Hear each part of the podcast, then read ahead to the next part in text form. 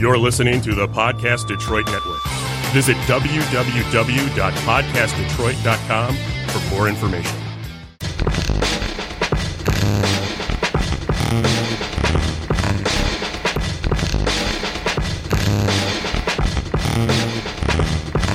Welcome to Beyond the Headlines with your host, veteran journalist Darren Nichols.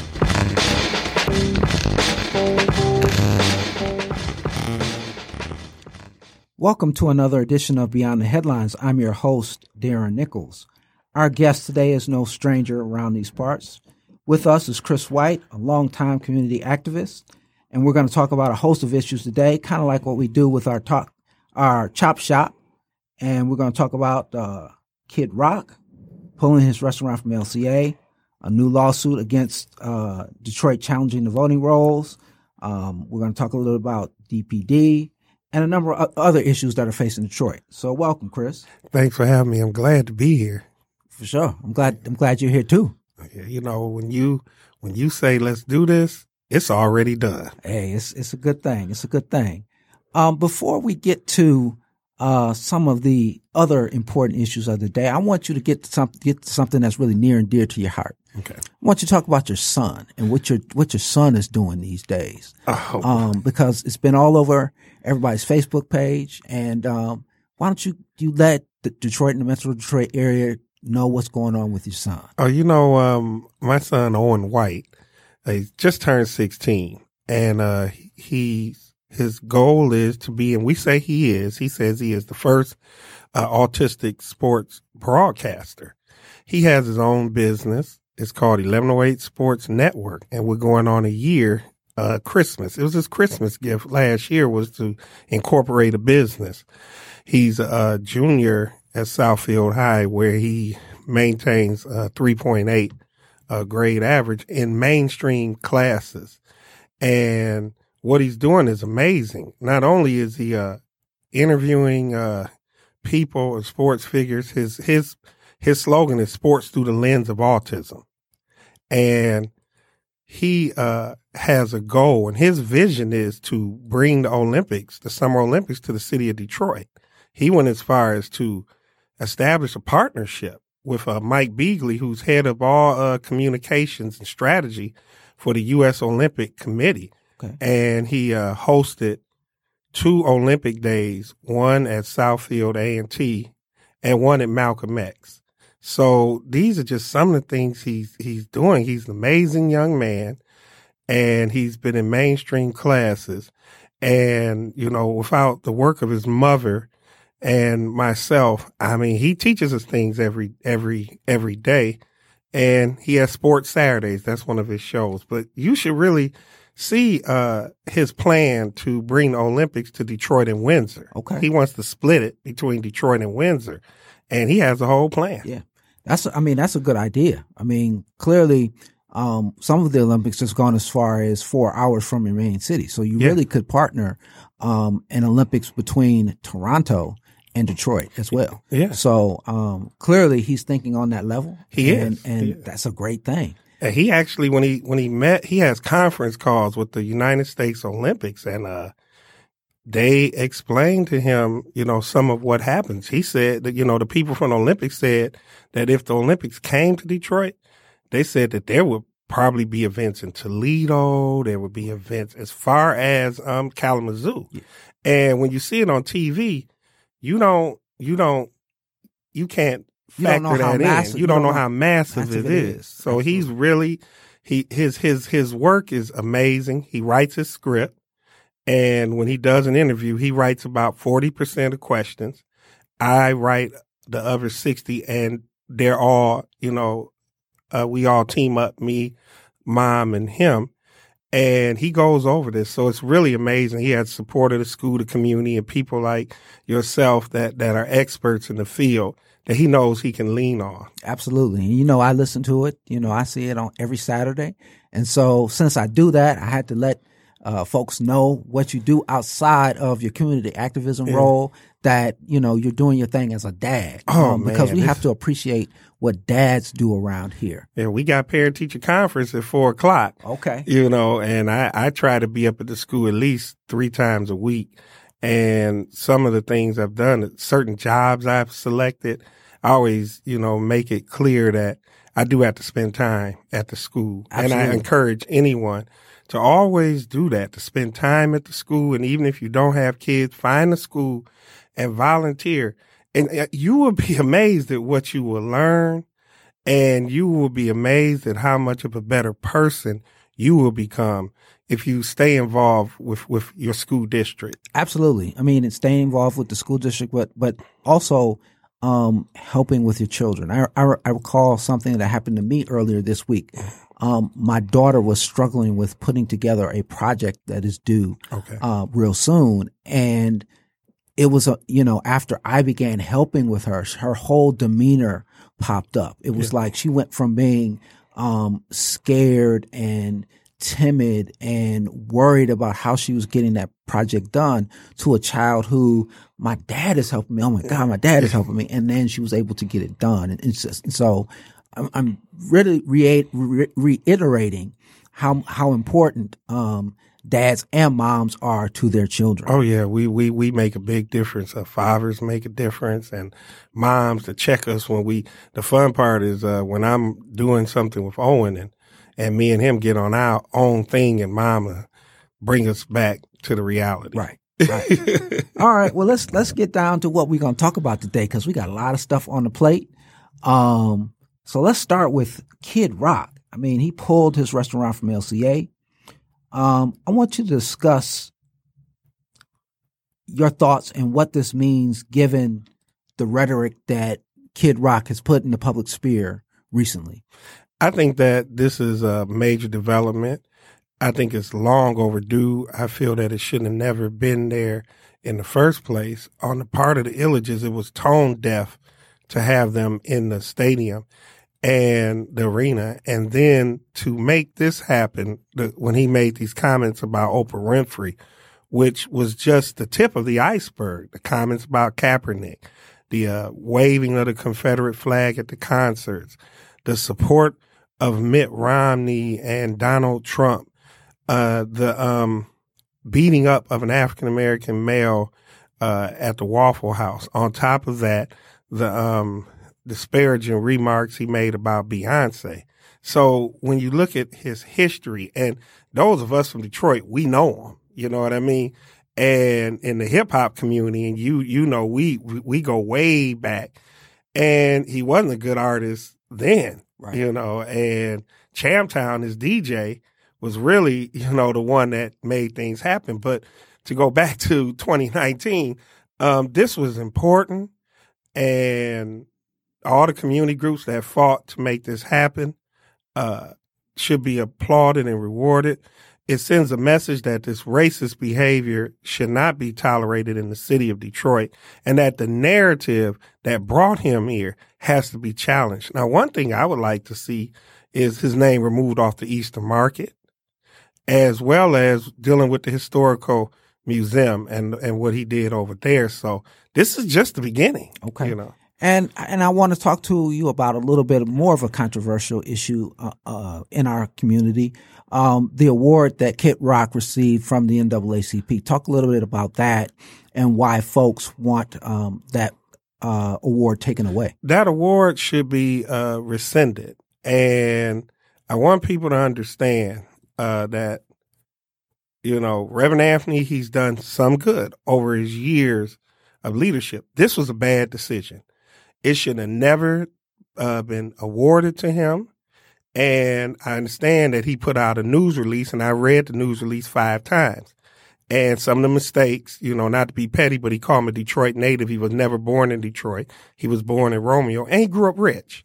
So let's let let that be known. He grew up rich. He did not grow up as some uh, poor white individual in the southern areas that uh, had this flag. He grew up rich, and his father was one of the uh, biggest automobile dealers in the entire country. So some of the mistakes uh, that that were in the news release bothered me. But when you've been a leader in a leadership position like the president Anthony, there's nothing wrong with acknowledging that you made an error. I think that ego is in the way. And his refusal to give it back is based upon the individuals who have made the demand. And instead of looking at the big picture, that if you give it back, take it back, then you're you're striking a blow against bigotry. See, to not give to take to not take the award back, bigotry wins. See, the issue is the contradiction of if the Ilitches could remove him from their arena, and it's really ours because we pay for it with our tax dollars. If the Ilitches could get rid of Kid Rock, and their purpose is to make a profit, then our civil rights organizations have no other alternative but to get rid of uh, Kid Rock. And not only that, they should move to make sure an African American business gets in, in its place and remove his name off of the Eastern market as well as the historical museum what he did because that's not a reflection of what our city is. So my concern with the branch is they're doubling down on not giving back the award. And when you're in that position, it can only be one reason why. It's ego. You know, it's ego and it's who are who's making the demand. And that's an issue we have to deal with in our community. Class, status, wrong is wrong. And he is given uh, Reverend Anthony and the branch enough, more than enough reasons for them to rescind the award. And the question then becomes, what are you going to do when we get his name taken off the Eastern market? And what are you going to do when we get around to the historical museum? Are you going to be the only entity that still supports him by not taking the award back? It's what he stands for, the bigotry. And that's what the NAACP was created to stomp out, you see. Okay. Well, let's kind of move on to our next issue. Um, and, and you are, you have been involved with this particular issue for a long time, and we're talking about um, voting in Detroit. Yes. And yes. Uh, yesterday there was a lawsuit that was filed uh, against the city that alleged that 85,000 dead people are on the rolls in Detroit. Okay. Discuss a little bit that, discuss that and what it sort of means for Detroit, given that this cloud of, of what our voting rolls are has been over, over Detroit's head for at least 25 years or so. Yes. If not longer. Yes. So talk to me Baby little, Chicago. Right, yes. So so talk talk to me a little bit about that. Now I know that um, I'm gonna read the lawsuit.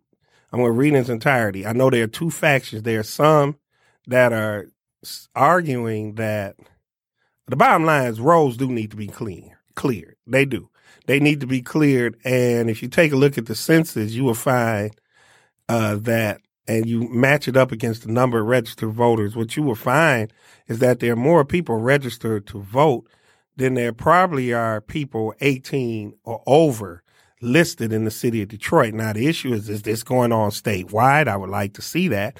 But since the suit is filed in Detroit, we have to speak to the subject at hand. And I think that it, it's something that does have to be done. Uh, we have to also make sure that it's not part. We need to find out who filed it, who funds them, uh, what is their interest. Is there a chain uh, uh, of, of lawsuits going across the country in black areas to deal with black voting rolls? Or is it a statewide thing to deal with dead people in white areas too? Because the question becomes as this as this progresses, in 2019 and this suit goes on and we're in 2020, will this suit be used to uh, tied to voter suppression and things of that nature? So we have to do the voting rolls need to be clean. Yes. If you're the city clerk, what I would do is I would immediately start having community meetings because, you know, she's been in for a while and I know her and I know you know, that I have a, a, relationship with her, not a contractual one or anything like that, but I do know her and her husband very well. And I would uh, at least come to the community. I would take the approach of not being defensive. I would come to the community and start the educating of the community on on what's going on. What have you already done? Have you cleared any of the rolls? If you are, let us know that. And we have to make sure that this suit isn't part of a bigger issue to deal with 2020 because if this happens in majority black cities and we have the same issues outstate outstate in uh places uh, in Ohio outstate in Pennsylvania and areas that are going to be swing states and we jump on it then we had to also be prepared for what can come down the line. So as a strategist, I have to look at everything. Of course, the roads need to be clean. Sure. And and we have to look at it from a systems standpoint. But the clerk's job is to get out here and to let the people know, oh, here's what I've done. She needs to be sitting in this chair next week or next to explain what, you know, she's done. Because there are a lot of activists like myself, they will be questioning. But look at the big situation too. Right. And that, and that was kind of what I was getting to was is that, you know, anecdotally, you know, we've dealt with this issue with Jackie Currie. Yes. Um, we've dealt with this issue with James Bradley. James Bradley with, and and on and on and on. Right. And so, you know, my question sort of is kind of what I deal with with DPD because I'm going to ask the same question later Yeah. with this. Is is this about a trust factor uh, in the clerk's office and whether or not our elections are run um, clean and fairly? And I think that is to me the big the biggest issue that's going on Right. Out, outside of the voter suppression issue because, because clearly voter suppression is you know very widespread and is the the Right. issue of the day. Yeah, it will Um, show back up next year. It's right. gonna, it's gonna, Absolutely. just like Monday comes after Sunday. We are guaranteed to have some voter suppression, but we do elect the clerk, and her job is to make sure that that is prevented. And like I said, if I'm them, I'm on the horn right now. I'm setting up community meetings, and I'm setting them up prepared to take the tough questions and the criticisms. You you know you don't have to shy away from that. You you've you've been in office and it's been over 10, 10 plus years. So you you understand the community. Uh, you know who's going to ask you the tough questions. You know who's going to yell at you. You know who's going to want to march. You know all of that. So come on out and just uh, deal with this this issue and and get it over with as fast as you can. So I'm I'm interested too, and I would like I'm I'm going to read the lawsuit. I will read it and I will study who's behind it, but that doesn't mean sometimes that there are parts that don't have merit. Sometimes there there are facts within the agenda that you have to uh, clean up. It's like cops. If you say, "Well, cops are out to get black males," well, if you're riding with a bad license, you can you you can contribute to being uh, pulled over. So you know sometimes the narrative is uh is out to get us, but we have to do everything we can to make sure that we're handling our business. So that gives people like myself, you, and everyone a better chance of fighting these narratives. Yeah, absolutely. I mean, you know, clearly one man one vote is is the fundamental tenet of what's been going on. And Right. so you know we don't want one man, two votes, Right. three or four, or one dead man one vote. Right, You know what I mean? And so or two dead men versus one live Right. person, three votes. right you know and and and and we're coming from or at least i'm coming from the vantage point of you know the days of of jackie currie and you get to about 60 or 7 percent of all the voting um, is done in detroit or we think it's done in detroit and it reached a stop it, you know and then Right. it- they would not finish tallying until six or seven o'clock in, in the morning which made people really wonder um, and What it happened? fed into um, the conspiracy theories as to Right. what happened. What happened? It fed Um, into that. But the Mike Duggan uh, write in that adds to it. Right. And that's what, if you're the clerk, you're looking at that. Now, the other thing that I like to add to it is that the other reason why you clean the rolls is what you will find. Now, here's what I believe. And I've done a formula. I just don't have it in front of me. I'm like the DOC, I, but this time I don't have a formula. But I, I, I um, the formula that we've done shows that if you take a look at the accurate rolls, that voter participation is actually up And people won't understand that. They say, man, Krista lost his mind. We was, we was with him until he said that. But voter participation is up because the data that's used is based upon that number that's in front of us. And if that number of registered voters is higher than there are people that's actually 18 in the census, if you get that number right, what you're more than likely going to find is that we have been voting when the population is properly uh, set up that and, and it. that the voters participation is not as bad as people think could it be better oh yeah does it have to be better yeah especially next year but it makes the issue hard when we have numbers that aren't you know on on the up and up Sure, sure. and the trust factor always kicks in Right. from candidates, from uh, people who may want to run for office and say, "Man, I'm not going to do that because it's not going to they're not going to do the votes the right way anyway." So it's it's a civic literacy piece, and I'm hoping that this suit brings something out, some discussion. Okay. This was an issue that that uh, the, the issue I'm going to ask you about because uh, I didn't plan on on talking about this issue, but it hit the media this this afternoon or first thing this morning. Okay. Um, Kim Trent resigned from the board of governors at Wayne State University and is going to take um, a job with uh, Governor Whitmer. Yes. And so we know of of all of the uh, back and forth and all of the um, issues that have been going on with the board of governors Yes. at Wayne State. So what does her um, move mean um, for that? And um, what can you see? What, try to forecast what what may happen down the road. okay, if you're looking at it from the university's perspective, I, you know, if you're a community person or, or someone, a, a, a faction of the community, because everyone claims to be the community, uh, some will view this as musical chairs. I'm never against somebody eating, but some will view this as musical chairs and the same people are being uh, retreaded. But when we look at it from the university, the issue is is Stancato. Does she um will she operate in the manner that Trent operated? Because she was a strong Wilson supporter.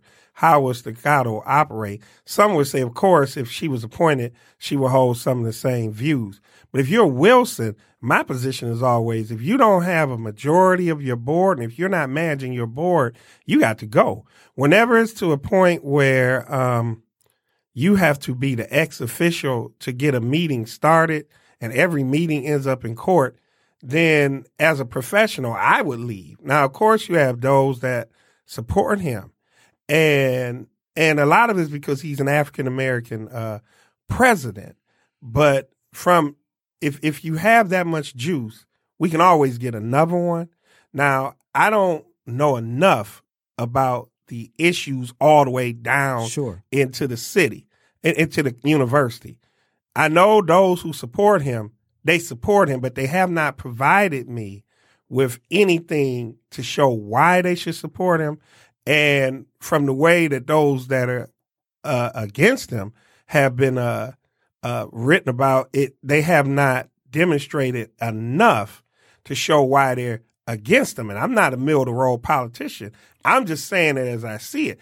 So as a head of of the organization or the institution, if it was me in that position, I don't care how much money is paying, how many perks, I'm out of there because once something, a relationship is that damaged with a board, you can't effectively govern because within the organization, you have faculty senates and different departments and lots of different uh, divisions in the university where potential coups are taking place and things of that nature.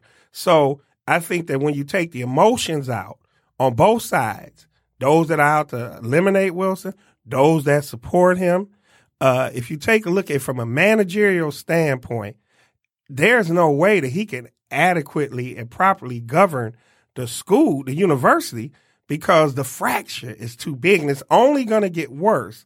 And if you're the governor, then you have to look at that because that's one of our, that's like maybe our third largest uh, university.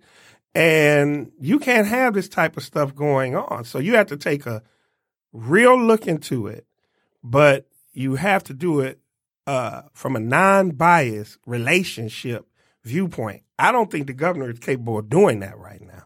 I think that her decisions are based upon relationships, which is politics to a degree, but we do need uh, some fresh energy in some of these uh, positions. Sure.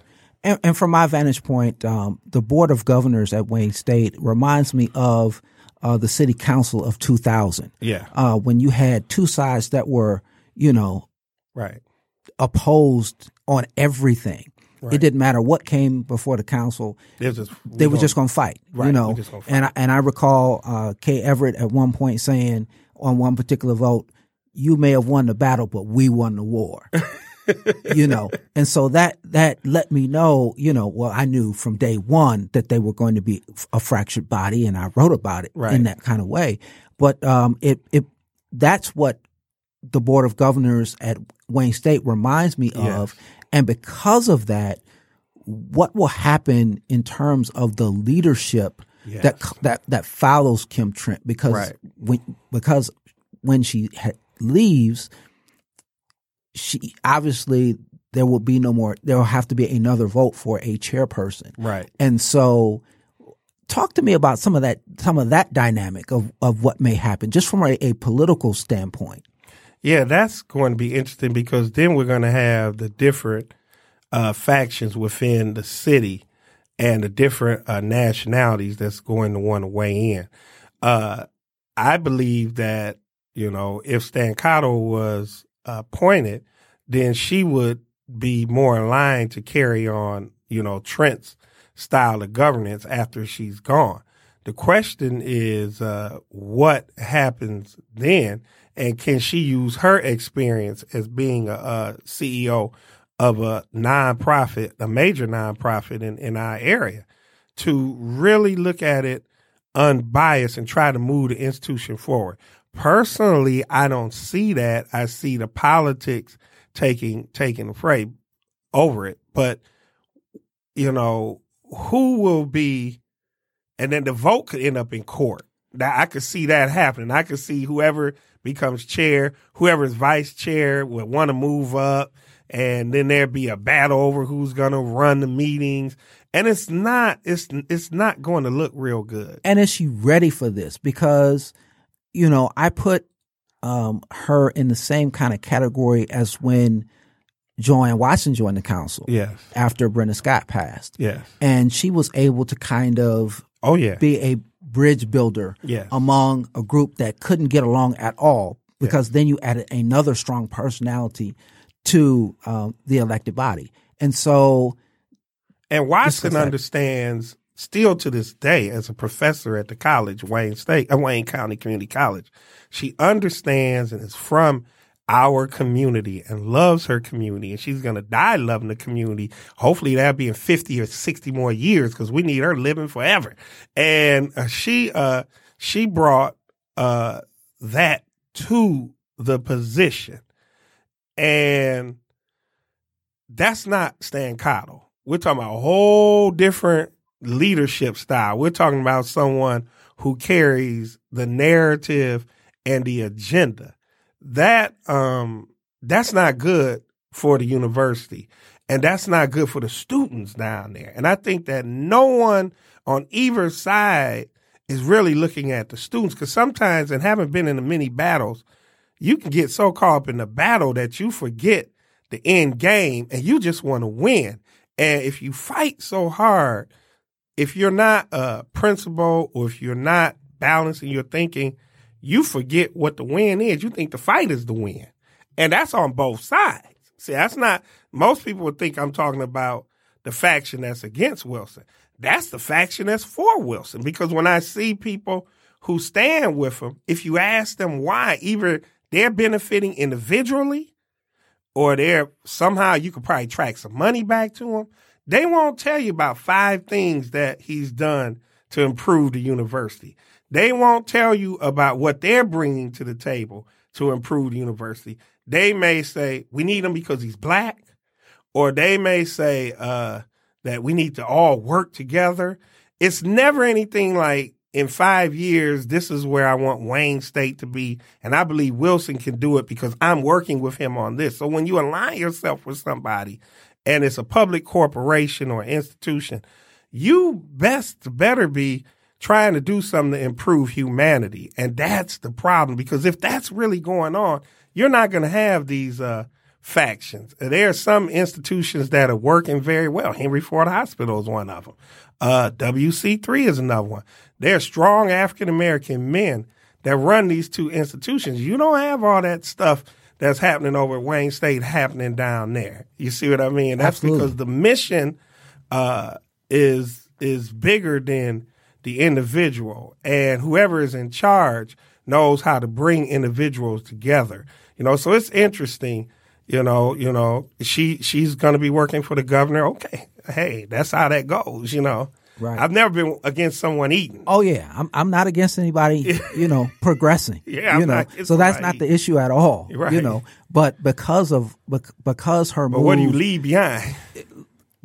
leaves behind a whole lot of stuff, it, we certainly had to talk about this today. Definitely, because it's it's it's it's it's breaking news, and um, I'm concerned about the university, but I'm more concerned about the individuals that align themselves on both sides, and I'm fearful because that's one of our constitutional corporations, Wayne State University, and it's so instrumental to our uh, state as well as uh, our city.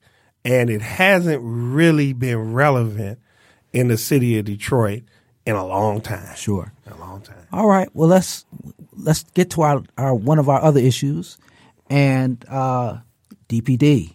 Um, Chief Craig yesterday released the results of his internal investigation that found widespread corruption in the narcotics unit.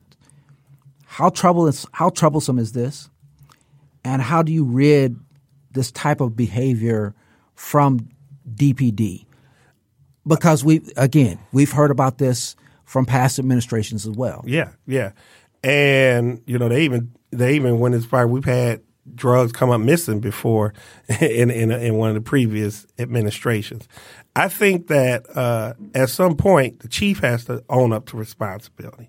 I think that this when you have a chief that's deputy mayor at the same time, this all this proves is that he needs to focus on policing and he shouldn't be deputy mayor at the same time. But deeper than that, I believe that the feds were already in and they had already uh, done most of the work. And I believe that it's part of protecting the narrative. And the narrative is that the police and the community are one and crime is down. When this type of corruption is not just in narcotics, when you combine that with the racism and when you uh, combine that with the scandal with towing and when you combine that with the uh, interdepartmental racism and in special pre in special uh, units, the department is in shambles. And this is just one of many episodes of what's going on. I know that there's corruption in narcotics. I know that dope is planted on people and that fake war uh, fake affidavits are are brought uh, to be moved to the prosecutor's office. And this corruption is uh, one of the reasons why residency was important because it's very easy to not live in the area and to come in and do your dirt and then go home and be peaceful. But it's harder to be a part of that neighborhood or that community and then realize what you're doing to uh, destroy it and then go and sleep in that same area that you're destroying. But I think it's a failure of leadership. I think it's PR to try to make the guy look like he's uncovering something. You've been here six years. It took you this long. This is one of the main things you should have stepped into in the first place. Right. Instead of telling us we need to arm ourselves and shoot each other, you should have dealt with this corruption then. You should have uh, did audits for racism within all your precincts and special uh, units. You should say, I don't want to be the deputy mayor. I'm more concerned about policing, and that's what I'm here for. You should not be supporting Donald Trump and facial recognition technology and all these different things that are totally out of line with our community. And this uh, corruption in narcotics is just part of a bigger issue corruption in policing. And I'm going to tell you something a lot of people think that police brutality is when someone is getting shot by the cops or when someone is getting beat by the cops. That's one or two forms of police brutality. The worst form of police brutality, and this is our position, the coalition in 2020, is a department that's not properly managed in a community of color or in a community that's impoverished that needs community policing the most. That's police brutality. And I'm going to go back to the question I asked earlier. What does this do between the trust of the police and the residents of Detroit? Because clearly there's already been a divide yes. between the two entities. Yes. What does this mean in, ter- in terms of furthering um, the divide between DPD and the residents it's supposed to serve. Right. It, it, it widens it because you can't put you can have neighborhood police officers, or you can have uh, a couple of community activists that you eat lunch with or have macaroni with, but that's just putting a, a silk hat on a pig's snout. What it does is it it we have to look at how many lawsuits are going to come out of this. How many wrongfully convicted people are going to sue, and what is that impact on the general fund? When you take a look at it, it, it hurts the trust between the community and policing. And when you tie it to make your date, when you tie it to construction, demolition, when you tie it to all types of scandals or any future lawsuits, it's just when the police department is out of line, it sets the tone for that entire city. So I would say that from a trust standpoint, it's worse. Now, if you're them on their side, uh, they will continue to have movie night with the seniors. They will continue to go and tell the seniors, we love you and all of that. And the seniors, rightfully so, should be concerned about crime. And what what the chief and the mayor are looking at is they've come to a, a conclusion that the large amount of people in Detroit are willing to accept corruption as long as they can be safe. And I'm saying that's not true. I'm saying that's not true. So they say, well, um, yeah, there's some corruption in narcotics, but how many of our seniors that vote are out there selling drugs? Or how many of the seniors that actually vote are out there uh, buying drugs. So they're trying to play that. You see what I mean? Sure. There's a, a, a strategy to get reelected, but it's bigger than that because those same seniors that vote, maybe their grandsons or their sons got caught up for an illegal uh, drug right. stop or something right. like that. And and it's went as far as they went into people's homes and, and took some PlayStations. Like, yeah. you know, like Right. Like, corruption. so, so it's like, okay, you know, the money aspect, I'm not a thief, I'm not a criminal, but I can see, you know, there's hundred thousand dollars worth of dope in, in a house and right. and you and you took it. Yeah. Okay. I right. you know, it's Lonzo on training day. Yeah, it's, it's yeah, Lonzo on training day. Right. I, I, I, can get that. But you come in somebody's house and take a, a PlayStation. Right. Like like like you couldn't. You I mean, couldn't. we know they're not getting paid enough, right. but is, is it but that is, bad? You gotta get. You can't spend three hundred dollars on a PlayStation. Is it that bad? You know, is it that bad? Right, or an Xbox, or right. you know. And you can buy a used one for about buck fifty. Right. You know. You so know? so that that to me was was extremely troubling when I read the uh, values and the ethics. When you put on that badge, uh, that means that you are upholding an oath to make sure that you have values that are greater than the average person. You are a model and example for uh, uh, what excellence is. But you are still in PlayStations. Still in, I'm like Iverson, practice, not the game. We talking about PlayStation, right? yeah, we talking about PlayStation. you know, and you know, and our folks are, you know, catching hell in the streets. Oh yeah, you know. yeah. And then last two weeks ago, they ran up in a house out here in uh down the street in Oak Park, and they um tore up the wrong house uh looking for drugs. And I said, "What are Detroit police doing out there in the first place?" When we when we're strained uh from a manpower perspective down here, then you're going out there. That's another lawsuit. Right. And then, you know, rest in peace, the great officer McClain who gave his life for our citizens and should always be remembered, like Elaine Williams and Kevin Miller and so many other great officers that we do have. Uh, we're now finding out that they were running up in people's houses, uh, choking people and doing things to people in the midst of trying to find the killer there. Right. So we have to, we have an undisciplined force and it's undisciplined and that's not good. That falls on the leadership of the chief and city council should really, uh, take a position as well as the police commission that if the police commission can fire their staff for not being on the up and up, then the chief should be doing the same thing. Sure. All right. Well, let's move to our last topic before we get out of here because we're running out of time. Okay. But I would be neglecting my duties if I didn't ask you about what happened with the Denby Almont situation Ooh. and your thoughts about it. Um, I have written about it yeah, for full disclosure. I, I have written, I have written work. about it. And, and so I want your take on, on what you see in terms of, uh, what happened with the racial incident um, with, at, at the semifinal game between Almont and Denby? One of the first things I thought about was your dad and how, as athletic director and things of that nature, uh, games of that of that magnitude have been played down here in our city. Uh, I think that that that from a DPS standpoint, I think that we have to be in a community. We all have to come together, just the Tri County area we all have to come together and say this type of behavior will not be tolerated. I think that uh, the sheriff out here in Oakland County is trying to set up a situation to railroad some of our students, and that can't be uh, tolerated. I think that um, that game should have been played in a better location. And I think that that shows that the racism exists outside of our uh, outside of our city and even within.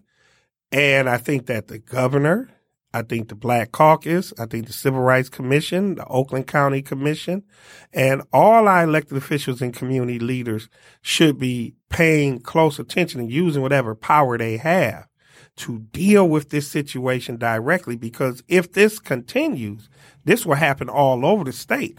If what happened in Almont, if those Almont, if those uh, individuals out are, out there aren't dealt with, then it's hunting season for not only our players but our parents and staff and faculty in in Detroit and other cities of color and black cities that go out. It can happen in Southfield. If Southfield goes up to the thumb to play or up to the rabbit's foot, the same thing can happen to us. So I want everyone to understand that our students don't deserve that.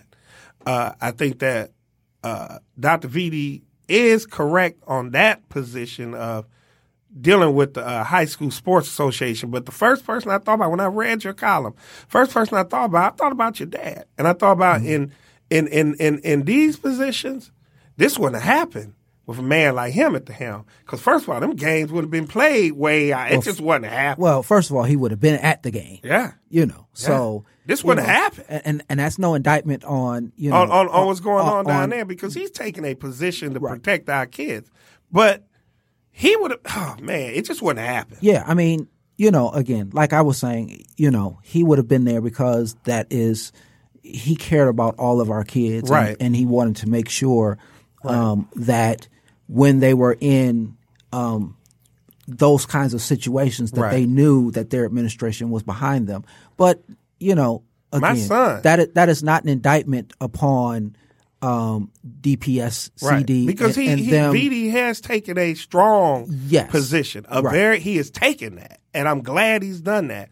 I wish that the mayor and other leaders would would take those positions too. You see, and that's what's happening because my son's Southfield A and T, and the first thing he said, "That's not right. What's going on?" He didn't say, "Oh, that's Detroit.